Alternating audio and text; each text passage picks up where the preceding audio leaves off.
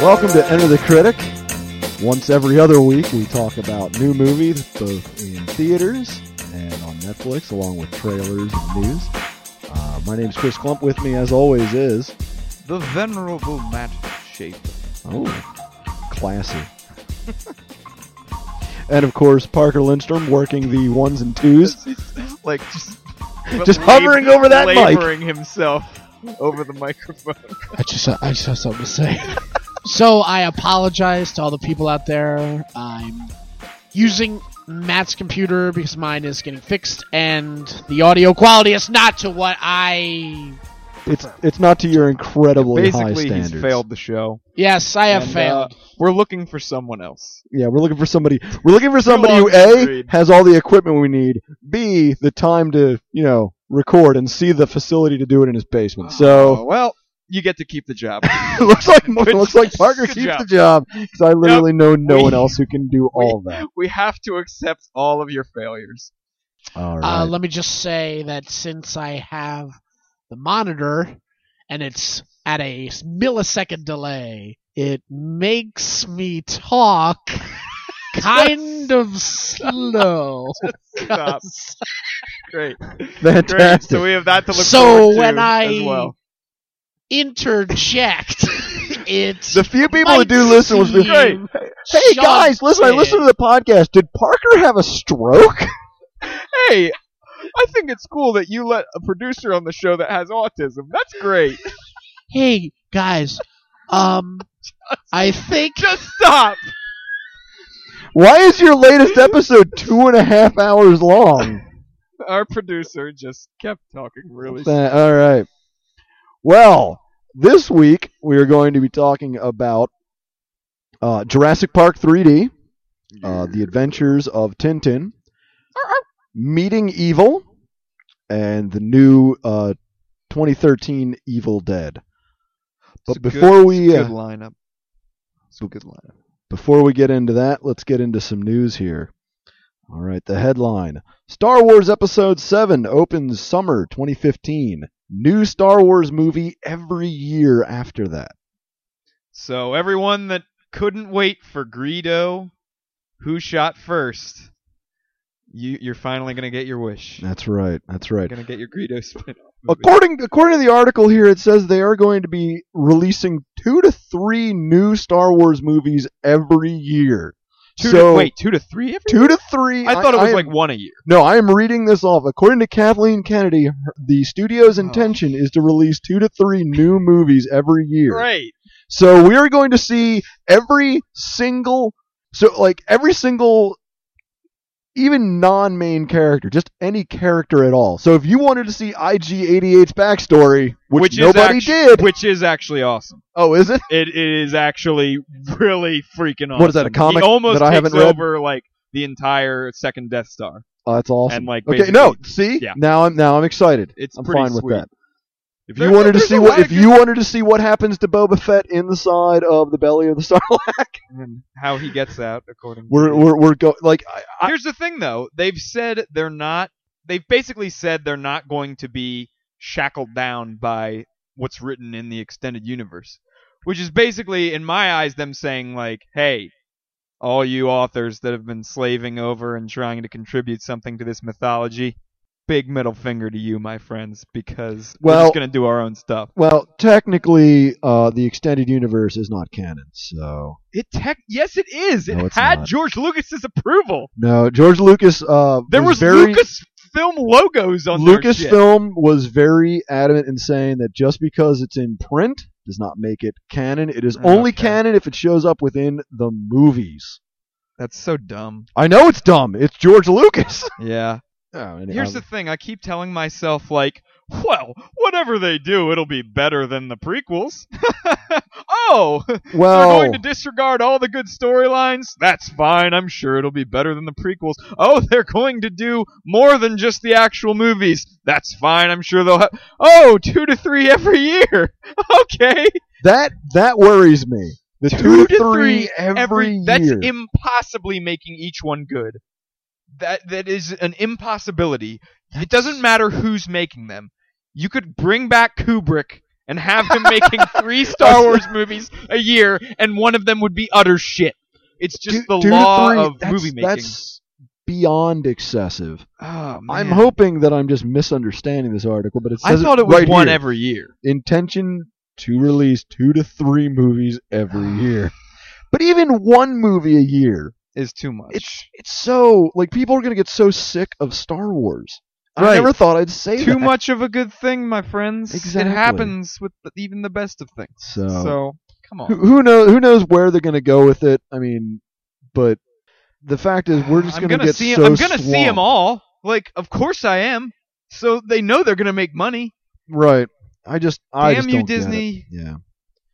So, all right. Well, moving on to uh, some, of course, every week it seems we got to talk about a, a new remake in the works. Oh, Good.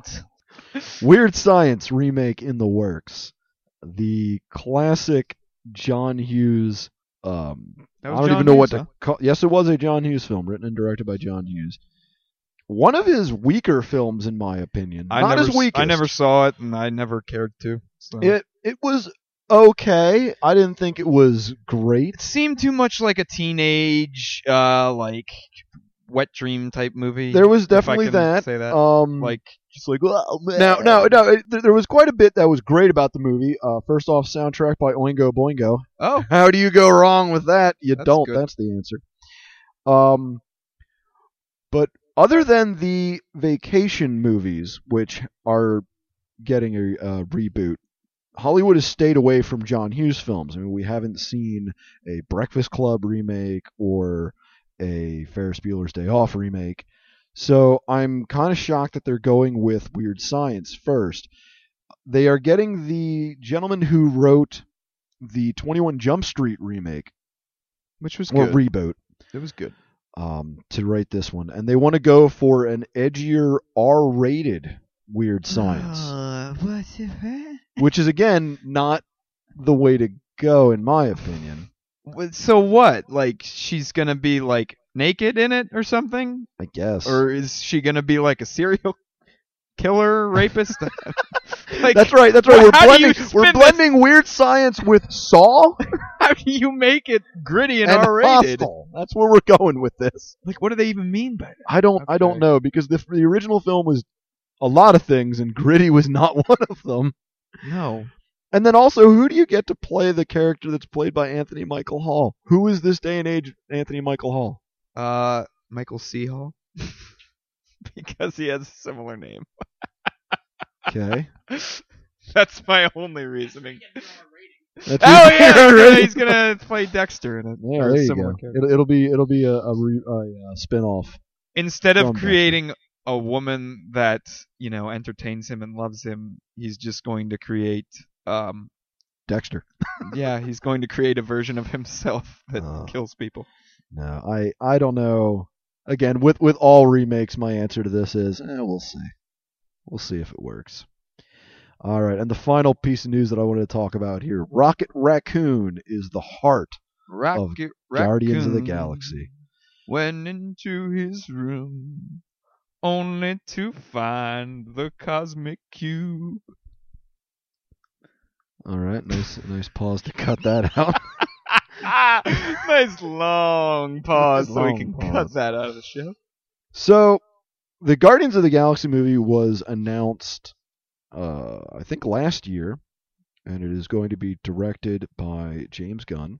And part of the lineup of the Guardians of the Galaxy comic book is, of course, this character named uh, the Rocket Raccoon, who is in fact a s- intelligent, gun-toting space raccoon.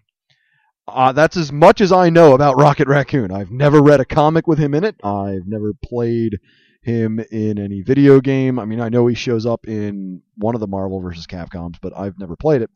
All I know is that he is a super intelligent spacefaring raccoon with a With giant guns. yeah with giant like rocket launchers.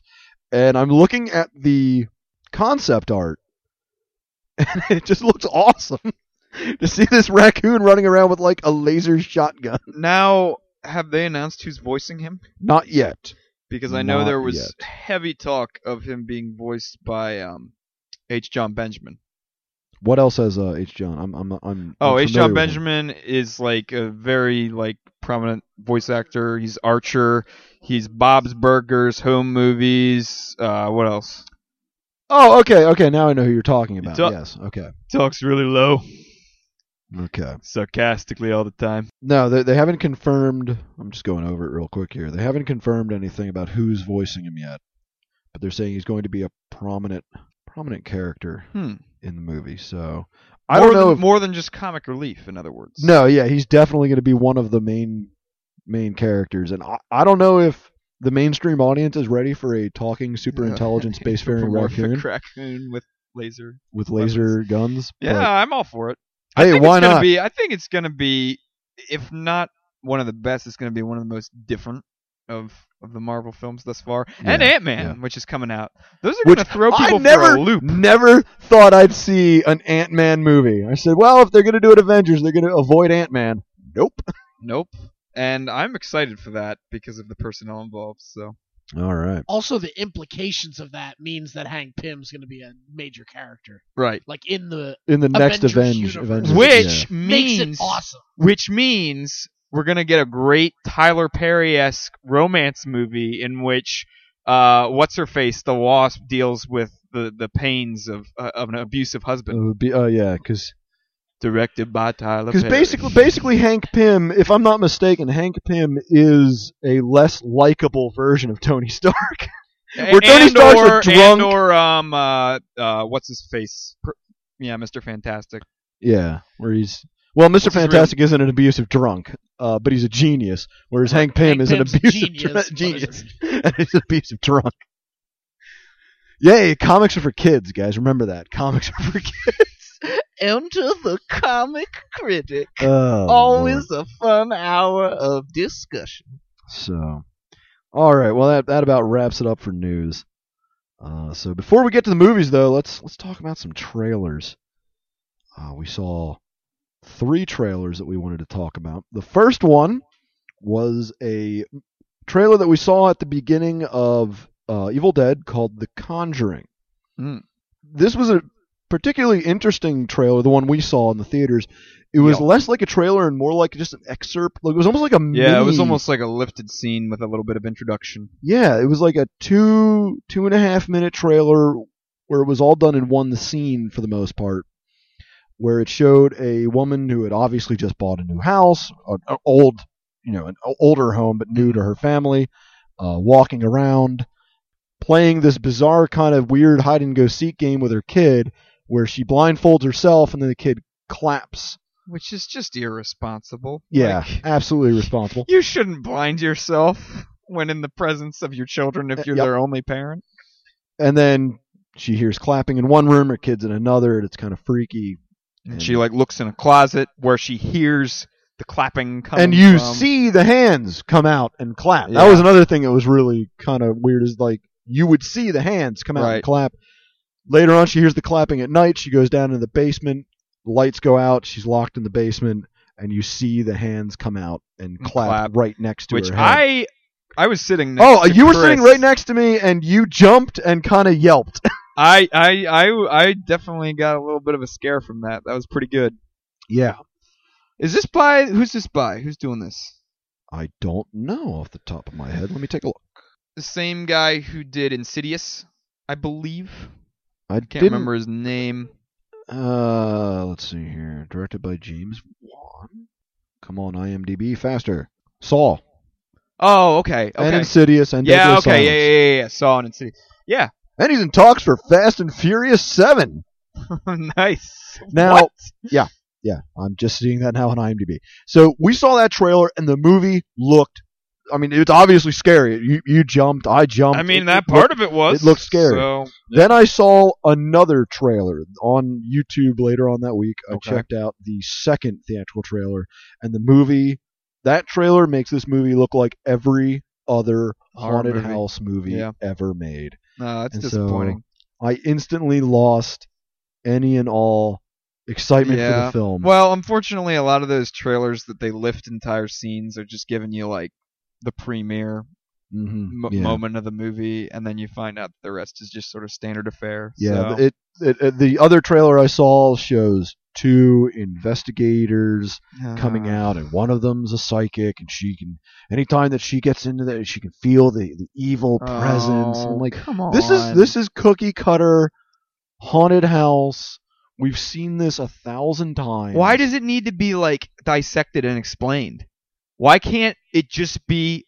Why can't it just be like a small time frame? You know, a horror movie doesn't need to be longer than like than an hour and twenty minutes if you're doing your job. if you've seen if you've seen movies like um The Innkeepers, which is a horror film that I I kind of enjoyed, um, made by the same director as House of the Devil, which is another horror film that like is just Yeah. perfect. Um, The Innkeepers takes place over one night, and there is one scene where there's someone who claims to be a psychic, but the whole time you're like, is she really a psychic or Yeah. is she just faking it? And most of it is simply played through the eyes of a girl who wants to believe she's a ghost hunter, but honestly has never seen anything. Mhm. So I would like to see a haunted house movie like that, where it's just the family being plagued and terrorized in one single Absolutely. evening, instead of they have to call in an investigative team, and the team doesn't believe them, but they end up getting roped into it, and then some crazy stuff goes down, but they still not sure, and it's like Horror Again. movies are so much better when they just take you for a ride. exactly. Um, and that it's often easier to do that if if there's less explanation and backtracking, and Mhm. it just throws you into something, and you're just along with the characters, and you have no idea what the hell's going on. exactly, yeah. Or again, with the cookie cutter aspect, they're going to find out that something happened there, probably with the fa- you know a kid in the Right. previous family, and then uh, it's just again a standard haunted house film. So I was excited at first, and then I saw a second trailer and went, uh, never mind. This movie looks not good.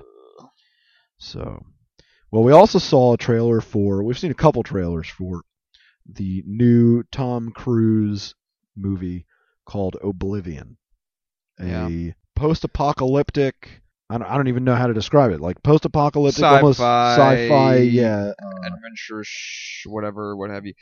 I mean, I've been yeah, I've been seeing these trailers for a while now, and the same question I always have to ask is, where are the Elder Scrolls? Like, where? I don't understand the tie-in there. I mean, but whatever. I never I never played those games, so I, I- assume I- it has to do with it somehow. I, I didn't know. Um, my my, question, Video my- game jokes. My que- my question is if this is a post-apocalyptic uh, world where there the humanity if you've seen the trailer Tom uh, Tom Cruise is doing something on on Earth where you know everybody's left Earth apparently and then there was a out, war. The humans won, but they but the Earth was like decimated. destroyed yeah so. so he he still hangs out on Earth as like his job is to do something on Earth they don't really say he's running around with this cool looking He's gun like scouting, making sure everything's cool. And then he runs into Morgan Freeman and a, a whole group of people who are, I guess, survivors on Earth. Yeah. And every shot, every shot in every trailer I've seen, it shows Morgan Freeman firing up a match and lighting a cigar. And my first Or question firing is, a gun. My first question is always in a post-apocalyptic Earth where nothing is growing, how does he have pristine cigars Hey, he's got that are still got, smokable? got that stockpile, man. Uh, yeah. This movie, it looks like I I, I I call this kind of trailer some trailer foo, where the movie's probably garbage, but the trailer Yeah, looks neat. The the the early reviews are in. It's it's getting decent reviews. Yeah, I mean I'm fully prepared to eat my words when I see it because I'm going to see it. I don't think it's gonna be great. I think it'll be good. And then the last trailer we saw was Rush. Rush, a uh, movie about Formula One racing. European Formula One Um, racing. Yep. my my first thought is the movie looks really dramatic, looks really It's interesting. directed by Ron Howard. We should yes, mention that. yes, directed So by Ron Howard, starring why. Chris Hemsworth. He's not one to skimp on the drama. No, no, he's not. He's a, a fantastic director. Yeah. However, it's Formula One racing. We don't care about that in America. If this was NASCAR, if they somehow, if they somehow tried to make it a, a dramatic NASCAR film. Ron film, Howard. you're you're from that old show with uh, Andy Griffith. Andy Griffith. How c- Way, way to drop the ball there, Matt.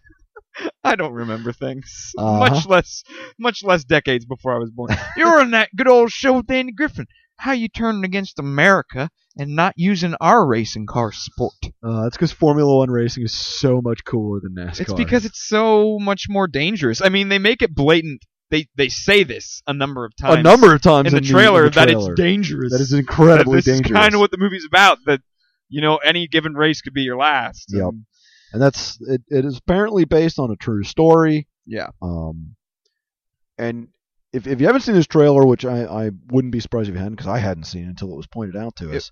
Yeah, Um, by G Unit Jeffrey Lawton, as they call him on Ninjas versus Podcast. That's right. It looks it looks pretty interesting. I was actually surprised how interesting and uh, it looked. No, Um, it'll be good. so. When's when's the last time Ron Howard's made a bad movie? I can't. I can't. I can't one. think of one. All of his of movies movie. have been really good, so I'm gonna see it. That'll be good. But all right, well let's move on and start getting into some films. The Film. first first film that we wanted to talk about, just briefly, just wanted to, to touch on it was Jurassic Park 3D, which we both saw in Mm. IMAX. I know you are a huge fan of I am. Jurassic Park. I am. It is definitely a top five movie for me. Uh, yeah, it was good. It was. I mean, is, is it better than Baz Luhrmann films? Is it up there higher? slightly behind Baz Luhrmann's Romeo and Juliet. okay. all right, all right. um, but slightly, slightly above Moulin Rouge. Slightly. Okay. Just Okay. slightly, because it's it's hard to compare. So what did what did you think of this? Our producer Parker Lindstrom is totally ignoring this. Yep. yep. Um, what did uh yeah? What did I? Think? what did you think of this of this post 3D production? I pretty much had the same opinion as as far as the presentation, the utilization of IMAX 3D. I had the same opinion that I have every time I go to see a, a, a 3D movie in IMAX, which is, wow, this sounds awesome.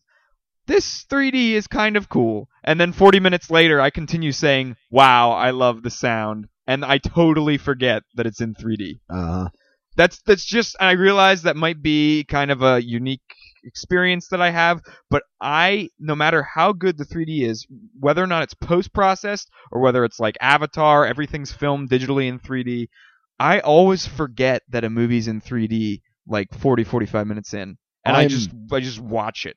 I, I'm the same way. Um, after watching, I, I haven't seen too many movies in 3D, but I saw some of the, the ones that everybody said, oh, if you're going to see a 3D movie, you know, Right. see this. So I've seen like Prometheus in 3D. Mm-hmm. Um, and after a while, you're like, oh, that's that's some neat. It, unless they do some really stupid gimmicky stuff, Which you don't want to do. no, then it do takes you out do. of it. Now this movie, when it uh, obviously it was done in, I believe, 1995, Four. four. Four. So it was not the cinematography and and and the camera placement was not intended for 3D. Right. So there were some scenes where the 3D I felt didn't work. Specifically, anytime a raptor showed up, because they always had the focus in the background. Yeah. You know, of what you're looking at, like the kids running somewhere, and then in the foreground, a raptor head would just come up. And in 2D, it works great. In 3D, you're like, ah, what the hell? but all in all, I thought the I thought the 3D worked pretty well. Again, the, the movie's fantastic. I mean, we all knew that. Right. Um, and seeing it in IMAX was totally the way to do it, just because of the sound. the sound was the big just was the big thing for me. Um, one of the things that really stand out, uh, stood out for me, is the T Rex scene because it's so loud Oh, absolutely. and the bass is so Mhm. powerful in in IMAX that f- for the first time, probably since I saw that movie as a child, I jumped in that yeah, scene. yeah. It it, and it kinda caught cringed- me off guard. Cringed a little bit because of how ridiculous it sounded. Yeah. Um, One of the things that I'm surprised at, we were looking at probably one of the first major motion pictures to use CGI. Right. Um, after like Terminator 2 and stuff like that. right. Um, and it was. I mean, this CGI now is what 20 years old. Mm, yep. and it hel- it holds Wow. up better than a lot of CGI that comes out like now. Absolutely, and you know that's real. It's really the movie as a whole stands up well. oh, Time. absolutely, absolutely. uh, it was I- aged wonderfully. Yeah, I went with one friend, uh, Michael, we've talked about before on the show, Yes. and he pointed out that it doesn't really feel like a '90s movie. No, it doesn't not at all. feel like a movie that's made in the 90s. It just feels like a really good movie. And uh, yeah, the CGI, really the only thing that I ever pick up on that that seems a little cheap is the very first dinosaur you see, which is the Brachiosaurus. Mhm. Just because of the juxtaposition between the actors and this large thing that's like right in front of Right. them, it looks a little outdated because But- of because of them lining up with it. But that shot, especially in early CGI, that is Yeah. a ballsy shot because It it is. is. in the middle of the day, Mm-hmm. uh, and it's heavily lit. When you do CGI, you almost always want it to be, especially heavy CGI, you want it to be at night and in the dark, and you want it to be raining, and right, that so covers can up cover any detail. That's Yeah. why the T Rex looks so good. Is it's shot at night, Well, and, and a, and again, a lot of the T Rex was also uh, uh, r- a robot. Yeah.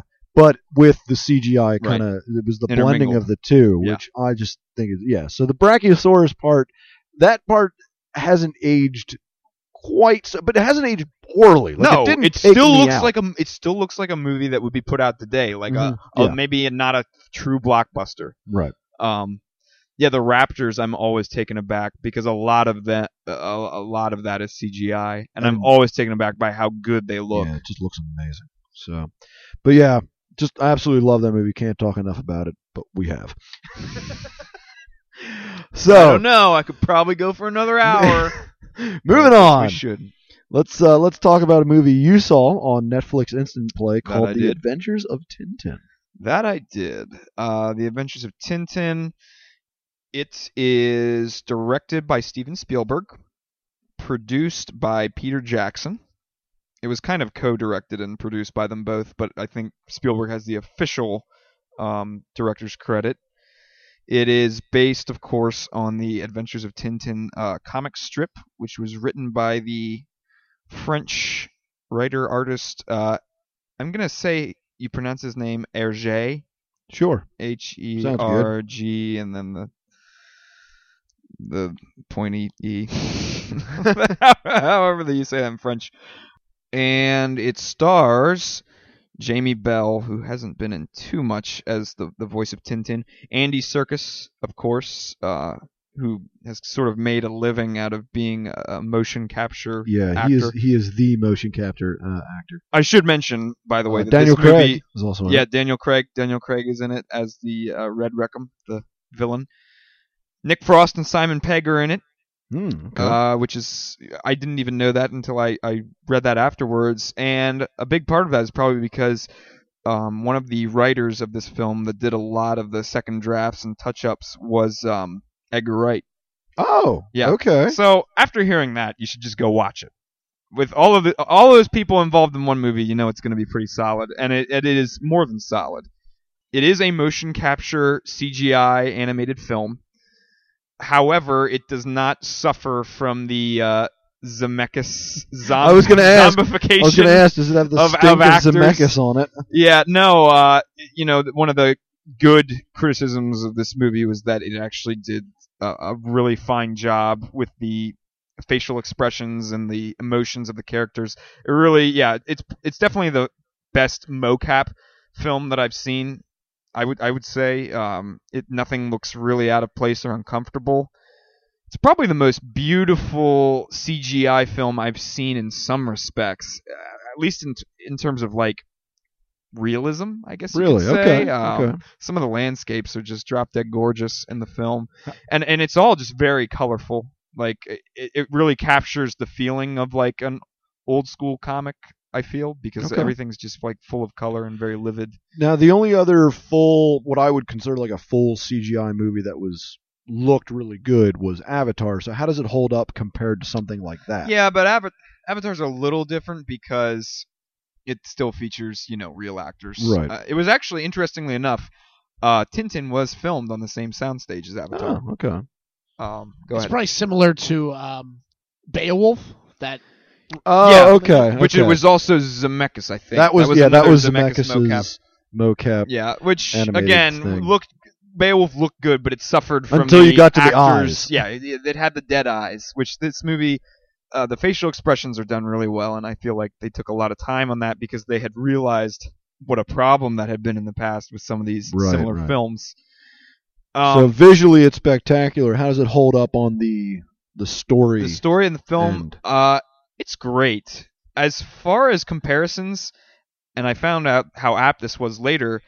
The closest film that I can think of to it is Raiders of the Lost Ark. really? it captures that mood of of adventure and danger and constant discovery. It is Raiders of, of which makes sense because it's Spielberg, but right, right, right. but more so than any of his other movies since then, it captures that feeling of just the joy and and thrill of adventure that you get when you watch Raiders of the Lost Ark for Oh, the first wow. time. And, and that's really how this film comes across to me. Even though it's CGI motion capture, it it really comes across as a sort of spiritual successor to those Indiana Jones films. Hmm, okay. Um, so if you're if you're yearning for a, a really great sequel to Indiana Jones and you haven't seen the Crystal Skull yet, why don't you go ahead and skip that movie and watch this one? Um, it's on Netflix probably for an, at least a year now. It was At just least, added yeah. in December, I believe. But one of the reasons why I said that comparison is so apt is that Spielberg actually had wanted to make this movie shortly after he did Raiders of the Lost Ark. I, yeah, I, I knew he had wanted to do this for Yeah. a long time. Yeah, because apparently he made Raiders of the Lost Ark. Hergé, the you know the maker of the original Tintin Yeah, comics, yeah. saw that movie and said, "Oh wow, you would make uh, such a great director for my comics."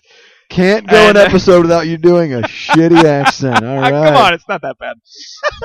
I I mean, it's it's okay. It's, yeah, it's pretty bad. Um. Anyway, uh. Going with it. Beautiful. um no he he basically said if there's anyone that's going to because he had had different people come to him with offers to do a movie and he said no if anyone's going to do a great adaptation it's going to be spielberg. And spielberg was like wow that'd be great. I would love i love the comics. Mm-hmm. It'd be great to do that. And shortly after this had sort of been talked about hergé died. His wife sort sort of had known about this and, and basically gave spielberg the blessing and rights to to make a movie and I guess at the time Spielberg got caught up with different projects. He tried to do it once in the 90s. He didn't like the script and he didn't like the idea. He, he he even back then sort of said, "I don't want this really to be a live action movie, but I also don't necessarily want it to be a cartoon." Right. And then I guess it was decided in the earliest 2000s that he really wanted to do like a CGI version and Hmm. um you know Peter Jackson he got on board with it and was really excited about it and I I know they are planning to continue the series which I think is a good idea because I'm sure there's a wealth of stories there Right. I know this one combines a couple of the uh, storylines of the comic, but it does it very well. Yeah, not much else I can I can say about this movie other than if you haven't watched it yet on Netflix, it's a great it's a great viewing whether you just are you know by yourself and hunkering for some action adventure or it's a great movie to watch with the family. It's a PG rating. Yeah, Yeah, I, I actually was curious about this movie because for a long time, I know uh, for for me personally, I've always wanted to see what Spielberg would do if he tackled a an animated film, Mhm. and I was hoping he would go more of a traditional animation route. yeah. But this also sounds really interesting to see how he would take you know because Spielberg throughout his career is always big on the cutting edge of what's next in Right. filmmaking. Well, Jurassic say- Park being an example of that. Like, I would say this is cutting edge in the sense that it's one of the. It does not feel at all like an animated film. It feels it feels like a live action film. okay. It, you know, when you say that you'd like to see how he would handle an animated film, he makes it seem like one of his he other makes movies. it seem like a, like like an, and, and a, a he intentionally, action. yeah, he intentionally did that so because I believe he used camera work, moving and rotating camera work that you don't often see even in CGI films. He purposefully implemented that in the filming of, of this movie to give it sort of like an air of of adventurous realism. Hmm, Now, it doesn't feel gritty in its realism. It, it's obviously still very colorful and beautiful because of what you can do with CGI in that respect. But as far as how it feels, uh, the movement and the the scenes and the, the you know the camera work, it all kind of moves exactly like a, a, a live action film. Okay. All right. Well, yeah, then sounds good. I'm gonna have to. I'm gonna have to check that out. I didn't have time this week to watch it, and I'm now regretting Yes, that I didn't have time to watch it. I give it 35 out of 40 stolen wallets. by Okay. uh oh, what's that character's name? There's a character that uh, is a notorious uh, kleptomaniac that uh, Frost and Pegg's uh, characters s- somehow avoid catching multiple times. They basically play bumbling uh, British uh, detectives that can't solve any crimes for the life of them. Well, that that sounds like a, a, a fantastic movie that I should have watched. Instead, Shame on you. instead I watched Meeting Evil, a 2012. Um, I don't know if I'd call it independent, but it didn't make it to theaters. It was on magnet release, so I guess yeah, kind of independent film, starring Luke Wilson and Sam Jackson. Uh, I'm just gonna read the blurb here. John is taken on a murder fueled ride with a mysterious stranger that transforms the weak willed, disillusioned husband and father into a desperate hero willing to go any length to protect his family. Directed by Chris Fisher and written by Chris Fisher. Luke Wilson plays John, the disenfranchised father and husband, and Sam Jackson plays a gentleman by the name of Richie, the murder fueled psychopath Sam Jackson playing a murder-fueled Oh, psychopath. imagine that. What an odd role I choice. know, I know. This this movie is 89 minutes of boring action. And I don't know how they pulled that off. 89 minutes of watching Sam Jackson murder people for seemingly no reason and Luke Wilson just going along with it for also seemingly no reason. cool. basically the whole time Sam Jackson just picks Luke Wilson up at his house. Uh, Luke Wilson is So it's a date movie. kinda. Um, no, that's kinda. oh, Um, it really is. Okay. Luke Wilson is playing a guy who is down on his luck. He is a uh, realtor who has just been fired literally that morning when the movie starts. He's like going home. He has a wi- fight with his wife. They don't have any money. You see like not eviction notices, but like foreclosure notices on his house. And Sam Jackson just rolls up in a car, tells him his car won't start, asks him to like push start it for him, like you know, it's mm-hmm. a, it's a you know a manual so you can pop start it. And then Luke Wilson just jumps into his car for no reason, and then drives around with this guy for no reason. The whole time, Richie seems to know an awful lot about John, Luke Wilson's character. He knows like you know he knows his name first off. He knows his wife's name, and so the whole time, I'm thinking, Sam Jackson must be the devil. Like this is going to be one of those movies that at the end it's going to Yeah. be revealed like, okay, Sam Jackson's actually the devil because he's obsessed with being invited to things. He keeps asking John if he can do things for him, if he can do favors for him, and I'm like, Okay. I'm thinking, okay, he must be the de- like the personification of the devil. Yeah. Which would have been a whole lot interesting than what actually happened, which is he's just a regular guy. He's just some dude who's just obsessed with. This movie feels like a whole lot of scenes that are happening for so no he just reason. is a man crush on Luke Wilson. Well, there's a there's a, a, a twist, Okay. and I, I use the word in in the most loosest of sense You, because you can say spoiler right now and give it away. Yeah. I'm not gonna watch it. and I doubt anyone else. skip the next like 30 seconds. Um, if you care about this, if you care about this movie, which it's okay. which we don't advise you to. Sam Jackson is is a hitman Okay. who was hired by Luke Wilson's wife to kill him for the insurance money. Oh, oh, what did you? When that's revealed, Luke Wilson doesn't believe it and then like fights him to defend his family. so that ne- now, now that we're out of spoiler territory, let's get back to why this movie was terrible. Um, because the storyline, the storyline of it doesn't make a whole. Ho- it, it, doesn't. It's just uninteresting. Like it's not that it doesn't make any sense. It's just it's uninteresting, and and things are happening So- for no reason. Ho- hold on, hold on. I'm going back to spoiler territory again. oh, oh but boy. why would a why would a hitman want to like pal around and get to know his target? Why wouldn't he just you know kill him? He says that he he saw something in him. Again, it doesn't make any sense. The whole again, and that's why the whole time, the whole time, I'm thinking Sam Jackson again. It has to be the devil. And then I'm trying to figure, as I'm watching the movie, I'm trying to figure, okay, if he's the personification of the devil, who's the personification of God? Right. And they keep going back to this little girl with a dog who has no speaking lines. Well, she has one line in the whole movie.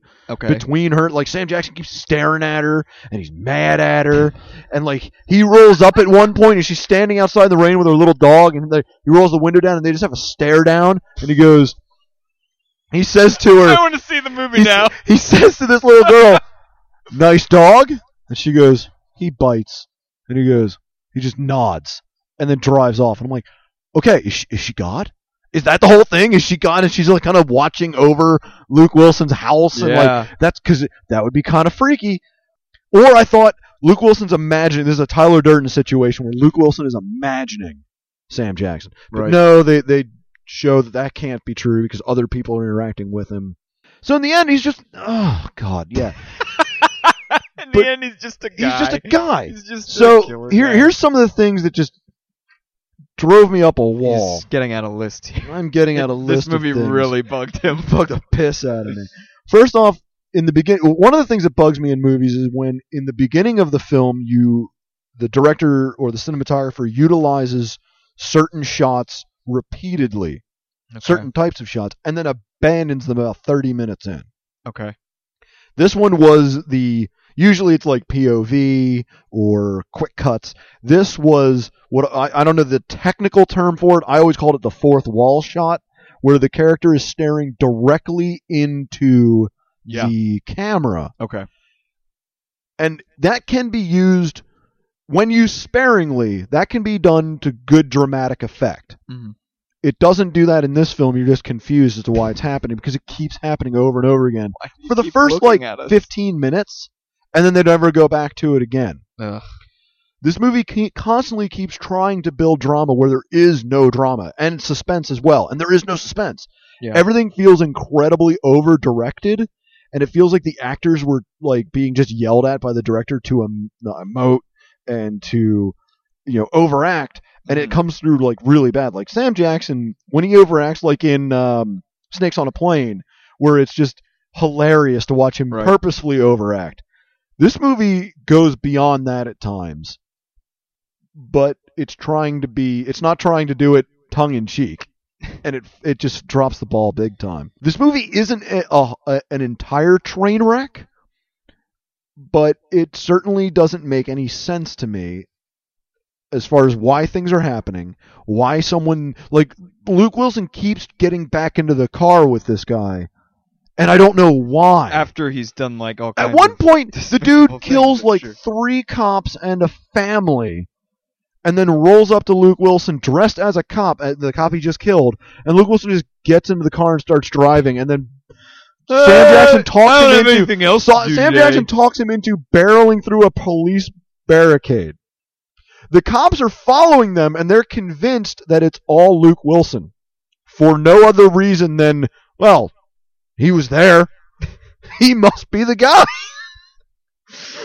Uh, So, all in all, this was 89 boring minutes until the very last it was only 89. the, until the last 10 minutes where it finally comes out as to who Sam Jackson is and I just wrote what the fuck. ah, the best kinds of twists. The ones Yeah. that aren't really that surprising, but are surprising and just how yeah, it, how awful it, they it was it, it was the it was the only shocking thing about the twist was how mediocre the twist was. oh, instead of being. Yeah, in, instead of being M Night Shyamalan of a twist, they went the exact opposite, where you were expecting the M Night Shyamalan twist, and it was like, They're no, just like, he's just. a "Ah, we're just. You thought it was going to be something interesting, chain. didn't you? Nope. It's totally unspectacular. I could see where some people would like this film. I just, I just didn't. I was bored. Apparently, uh, not many. Yeah, I looked it up like, later. uh, Fifteen percent on yeah, that Rotten 15% Tomatoes. There. So, but all right, let's move on to, to the Oh, meat your- of this your- what's episode. what's your- what's your- Oh, my rating? Oh God, I don't know. I'll give it a five out of twenty-five uh, times that Sam Jackson kills someone for no reason. That's the other thing. For for a hitman who's trying to keep a low profile, he just he just murders people for no reason at all. no reason at all. Or reasons that don't make it like one lady is Motherfucker, cut me off. no, no lie, dude. That's one. There's one part where a, a woman is working like a counter and is rude to him, Yeah. and like later he comes out with like a bloody baseball bat, and then like her trucker boyfriend hunts them down because he killed her apparently off screen. And I'm like, why would he do that? that doesn't make any sense. It's just this movie sounds like someone watching like some good movies with Sam Jackson in them and thinking like, "Oh man, it'd be so badass if I just made him if I just like made Samuel Jackson like totally unleashed where he just totally like kill people for no reason. For no reason. That'd Yeah. so awesome. Motherfucking snakes on this assassin's plane. Yeah. Would be the best movie ever. And then it's just dumb because when there's no the restraint, movie there's the no movie point. had potential. I mean, I could see where like the idea of a guy befriending a hitman who's out to kill him, or like a guy spending time with a hitman who's out to kill him. like, me- that could be done well. Let me ask you something. Could this is this a candidate for one of those trailer recuts where they make this into a fun buddy cop film, um, or even like no, a- because Sam Jackson is a dick to Luke Wilson the whole time. That's the Oh, other thing is I don't understand. I guess because Luke Wilson's weak-willed and not like he's just pushed around a lot. yeah. Sam Jackson's an incredible. Even if he wasn't So it's being really a not a buddy. badass, It's not buddy buddy at all. He's just cruel to him, and Yeah, he's for just whatever reason. Luke Wilson just hangs mean. around. Now, this movie again, this was a a a good example of some trailer food because the trailer looked really good. Yeah. And the movie just was bad. So don't don't go see it. Um, I but let's get let's get to the movie I've been waiting to talk about. Oh, The 2003 just released in theaters right now, Evil Dead. the remake. Um, is it a remake? Not really. or is it a reimagining? I or would does it call it- exist in the same Uh, universe? yeah, it's much All more of a these reimagining questions. than anything. Evil Dead, the movie that begs the question: How many licks does it take to get to the center of a box cutter knife? The answer is one. Oh, One why? incredibly long, Why uncomfortable scene. Why would you start with that? Because that was the whole time I'm thinking, It's the worst. man, that's awesome. This movie is, I I loved it. I absolutely loved it. I will go into why I loved it. But seriously though, you are you're a big fan of the Evil Dead movies. You're one of the biggest Huge, fans that I know. Huge fan of so- the Evil Dead films. I this film has gotten a lot of flack for reasons I cannot understand. I've been Mhm. hearing a lot of people complain about this movie, and they are going one of two sides uh, of complaining. Okay. One side is them saying this movie takes itself too seriously. This movie is this movie is not a, a, a true to the uh, original Evil Dead because it takes itself too seriously. And my thought on that okay. is the first Evil Dead takes itself very seriously. Or at The- least pretty darn seriously. The only ca- the only camp value of the first original uh, 1984 Evil Dead, I believe Mhm. it was 84, is the the only camp value of that film is due to a low budget. Yeah. This film I feel is closer to what Raimi would have done if he had. A bigger A budget big modern budget. modern tech. Yeah. Now, if this was a Evil Dead 2 remake, then absolutely it takes itself too seriously.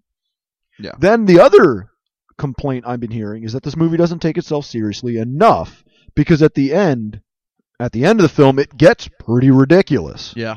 but not uh, yeah. funny ridiculous. Yeah, it's just pretty ridiculous. But I, I absolutely love this movie. normally I don't love gory films. I don't like the gore doesn't bother me, but it, normally they're not done well. They're not scary. They're just gory. This was a film I felt that was both gory and scary. Definitely. So I It mean, had a it had gore and atmosphere, which I feel like is what the original Evil Dead is all about. yes, It's about that pristine combination of gross out special effects, but with a purpose and with a context and an atmosphere that that makes everything still genuinely horrifying. Whereas like a, a film like I don't know what's a like Hostel. like Hostel or something like that, where it's just carnage.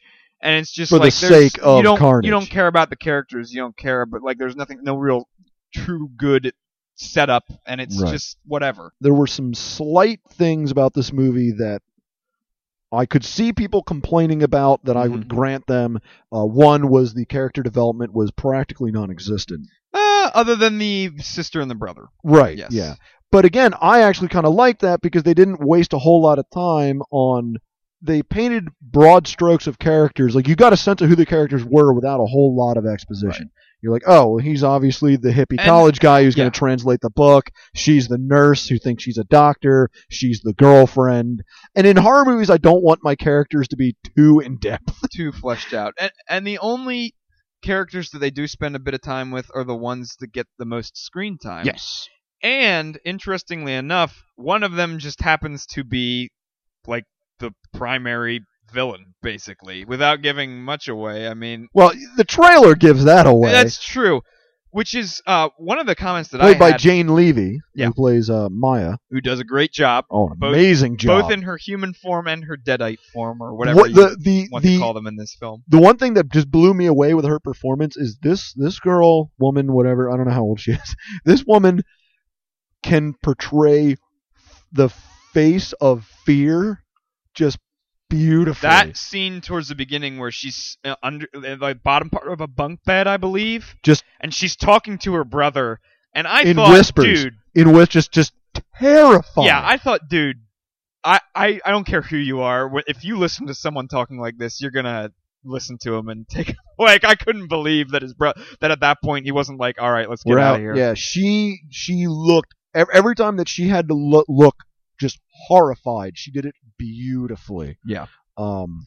Now I was I was uh, surprised at the development of her character because again, without Without anyone giving anything any- away, yeah, any- yeah. anyone anyone who's seen the trailers knows that she becomes a, a deadite. Basically. Right. Yeah. I mean that. Like I said, that's given and- away in the trailer. And um, but when I had heard about this film a year ago, when they were just talking about it, I don't think there were any trailers released or anything like that.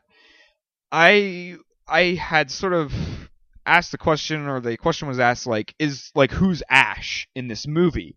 And the answer was there really isn't one, but the protagonist, like Ash, like figure, is a, is like a girl Yes. and right away I um I I knew that it would have to be this one because she was the one that was she was the girl that was shown the most. And Yeah, she was yeah. if of any of the characters other than her brother, she would be the one that would be considered of the protagonist. Right. But she spends most of the movie being a deadite and terrorizing Uh-huh, everyone yeah, and being like pretty much the source of terror. Yeah. Absolutely. Uh, yeah. Yeah. Exactly. So that threw me like aback because that's not what Mm-hmm. any of the Evil, Evil Dead's. I mean, in the second one, Ash becomes a deadite for like maybe a cumulative three or four minutes. Yeah. Most And, of the uh, time he's just been being crazy, but uh, but like he's but he's the still the hero. He's, Yeah. he's still who you're relating to.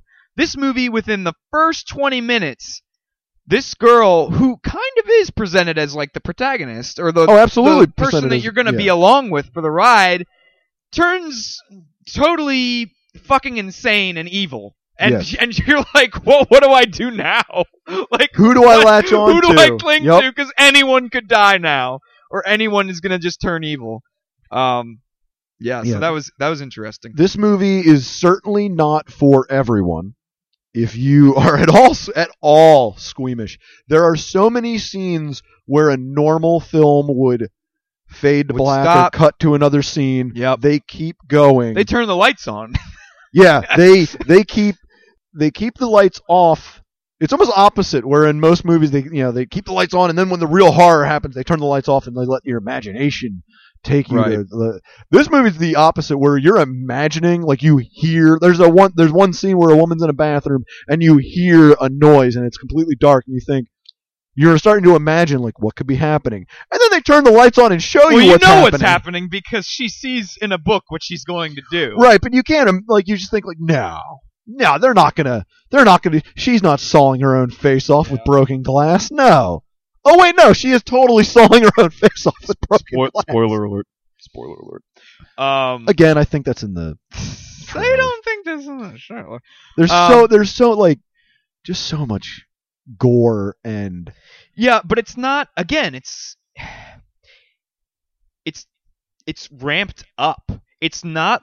It's not like it's a film. so over the top. It's not like a film where where you're just inundated with it constantly and it becomes numb because you're just like, oh well, who cares? This this movie's just out to gross me out. Who cares? no, yeah, It starts out with, I mean, okay, the beginning kicks you in the teeth a little bit just in the tone of it.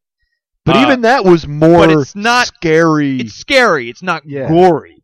In terms of the gore content, it's pretty much uh uh, a, a, standard like increasing exponential increase Mhm. through the film. You know, starts getting bad. Oh no, oh no, and then in like the last like 15 20 minutes it You're just like, gets oh, ridiculous. It gets ridiculous. There were a few minor plot points that I thought didn't work. I can't go into them because it's it's towards the end and it would be a Yeah, spoiler. there's one moment. big one that I'm Yeah, we're probably about. thinking of the same one with the syringes There's- and the battery. The Um, what? With the syringes and the battery. Uh, I was okay with that. It was a little bit of movie mojo. Uh, I'm actually thinking uh, one of the biggest plot discrepancies that I have is um, there is a character that that that is that probably dies, but we're really not given a proper death scene. I know, I uh, know what you're the- talking the about. yeah, that's another part that was a little rough. just which they did have to make some extensive cuts to this movie because it Yeah, was I that, originally yeah. too heavy for R. Yeah. So they did have to cut some things out, and, and I think that might have to do with. Yeah, we might get that. I don't want want to make excuses. What could they have cut out? Given how much they left in, I'm I don't shocked. know, but yeah, I have no idea. I don't know, but if this movie, this movie is quite possibly the most violent.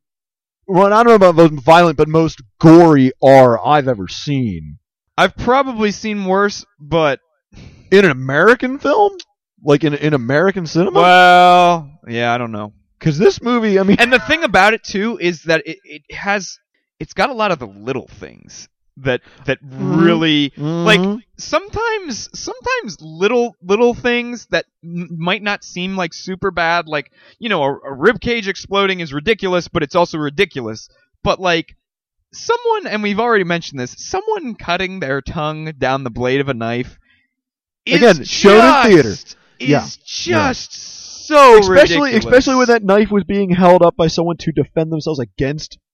Yeah Like, because the whole scene is she's the, the the the girlfriend is holding this knife up in defense, right and the, Jane Levy just grabs it and just licks it like a lollipop. Yeah. it's like, oh god, yeah it's why? Why is this happening? Why are they not cutting? yeah And they keep the camera on the whole time. yeah yeah yeah yeah no What, well, one thing I did want to say Yeah, that ahead. love that I just blew me away: the soundtrack. Soundtrack The was soundtrack great. worked brilliantly Tell you to what, build suspense. One of the one of the best beginning, the be- easily the best title intro. Oh, since, yeah. uh, Cabin in the Woods. yeah, definitely. which is extremely similar, definitely, despite the fact that Cabin in the Woods is more comedic. yeah. The- Um, it's pretty much the exact a, a very serious tone. The same way Cabin in the Woods opens up. This is the exact same thing, yeah, where it's just dialogue, dialogue, and then out of nowhere, boom, title card. like, yeah, it was great. I remember when we saw that, we were just kind of sitting in our seats, blown away, and you just kind of lean over, like, huh? huh? I was just sort Yep. of like, yeah. Hell yeah! Um, you see those? Those are goosebumps. I'm yeah. excited. Yeah, by the end of this movie, I had my hands like raised in the air in like exultation of how pleased I was Yup. with how the film ends. I'm not going to give anything away about No, the ending, but no. the ending is great.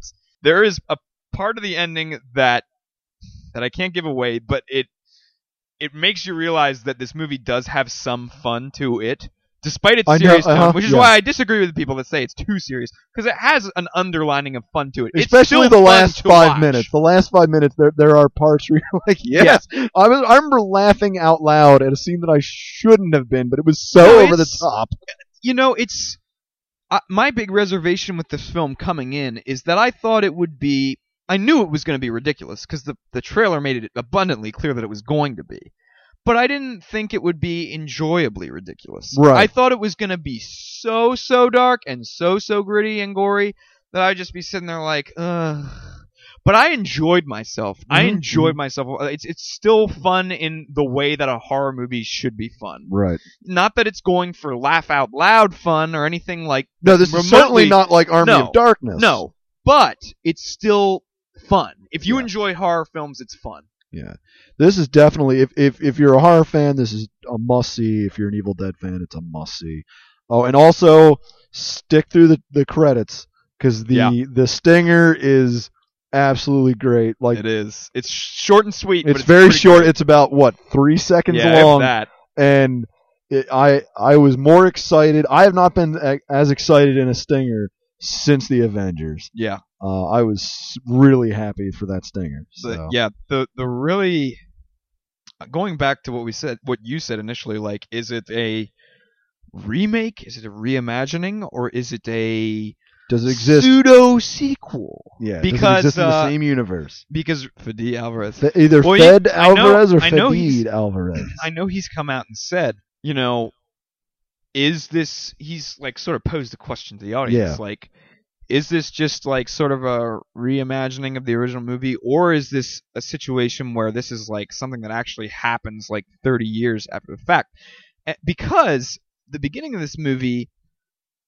uh, almost gives you the idea that part of this movie might be a prequel the initial scene could very well be a prequel to what you don't see in the original Evil Dead. Right. And then whatever takes place in this could actually be taking place, you know, decades after what happens in in the original Yeah. Evil Dead. Um and going by what they what he and Raimi have said that what they want to do, Raimi wants to continue his series. He he wants Army to of do an Army 2. of Darkness 2. They are almost definitely going to make a sequel to this because it this- raked. This, yeah, this raked in. I mean, its raked. Opening weekend it blew to up to number one. Yeah, this this raked in the cash, and I don't think it was terribly expensive to make. Um, I don't think so. No. So they want to make another one of these, maybe another one after that, and then the big plan, and they've said this, and I don't think it was meant to be a joke, is that they want to bridge the two series Yes, together in like one final cornucopia of Evil Dead to end Oh. all Evil Deads. And I just, I just picture Bruce Campbell as Old Ash teaming up with uh, Mia, Jane- played by Jane, Jane Levy. Levy. I just get giddy with how Oh, cool man. and fun and awesome that would be.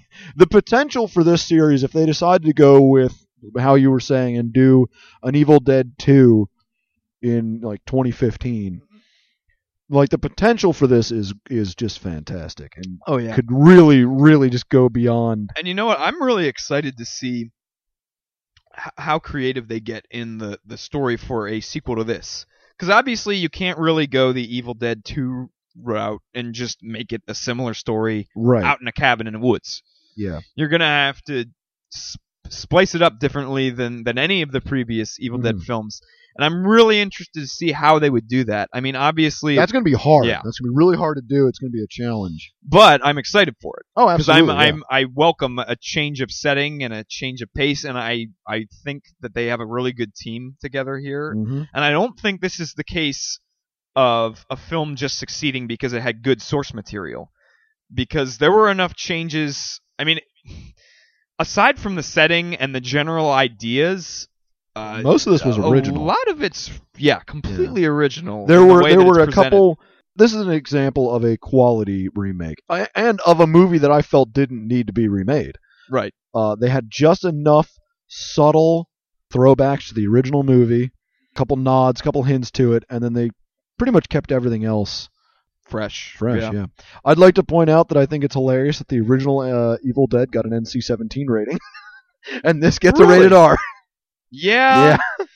Yeah, this one's probably much worse. Oh, yeah, much worse. Yeah.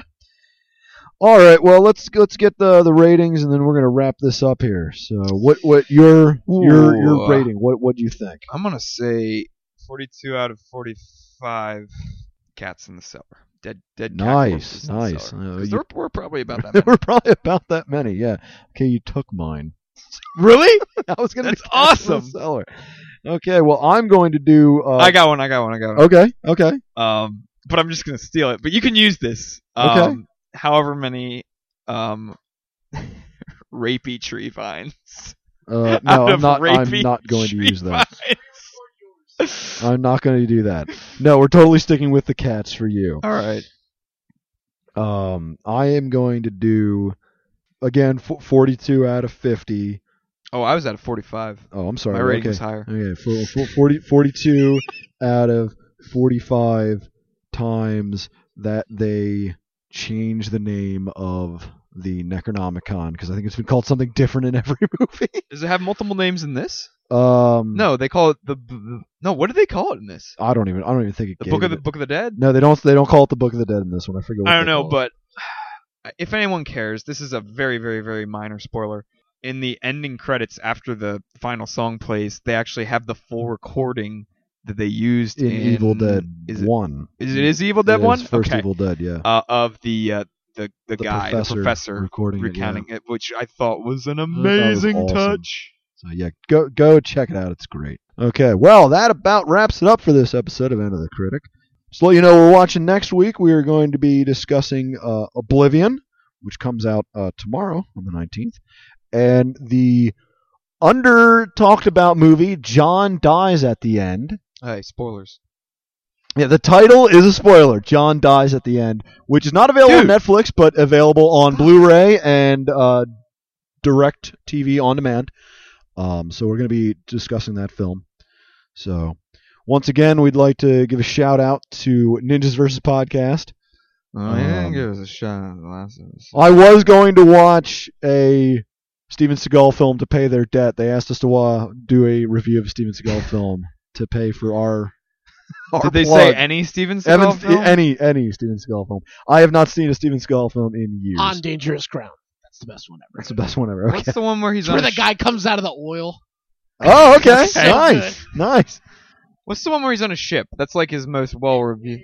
Is that it? Okay. That's one of them. There's so many. Because I was thinking, uh, wasn't there one called? oh Under- yeah, yeah, yeah, yeah. There's yeah. a- I mean, I have no fucking clue, but yeah, sure, why not? Why not? So yeah, check out Ninjas versus Podcast on the Eric Toribio Podcast Network. Uh, also check us out on the Facebook at Enter the Critic at facebook.com. Uh, and uh, go ahead and like us there. You Give can us also them hear us likes. Uh, you can also hear us on um, iTunes. Go ahead and subscribe, leave a rating, uh, leave a review. So, also want to thank uh, Bobby Roberts for the use of our theme song on the Geek Remixed albums. You can get them for free. I don't think I've mentioned that. They're free to download on, at geekremix.com. There are three albums and some change, so you can check them out at geekremix.com. Um, thanks to Chris's parents for giving us constant support. Uh, Mr. and Mrs. Clump, you're the best. Thanks. Thanks for giving Chris life. Thanks, thanks for giving him the gift of life, the most precious gift of all, especially to this podcast, because obviously it wouldn't be going on. It would be really that. quiet half the time. Yeah. It would just be me and you talking, Parker, and you would just get sick of it after like two minutes, and then No, I. I wouldn't be talking. You'd just be like, huh? yeah, yeah. Yeah, right? Parker, Parker, right? And then you just sit there. All right.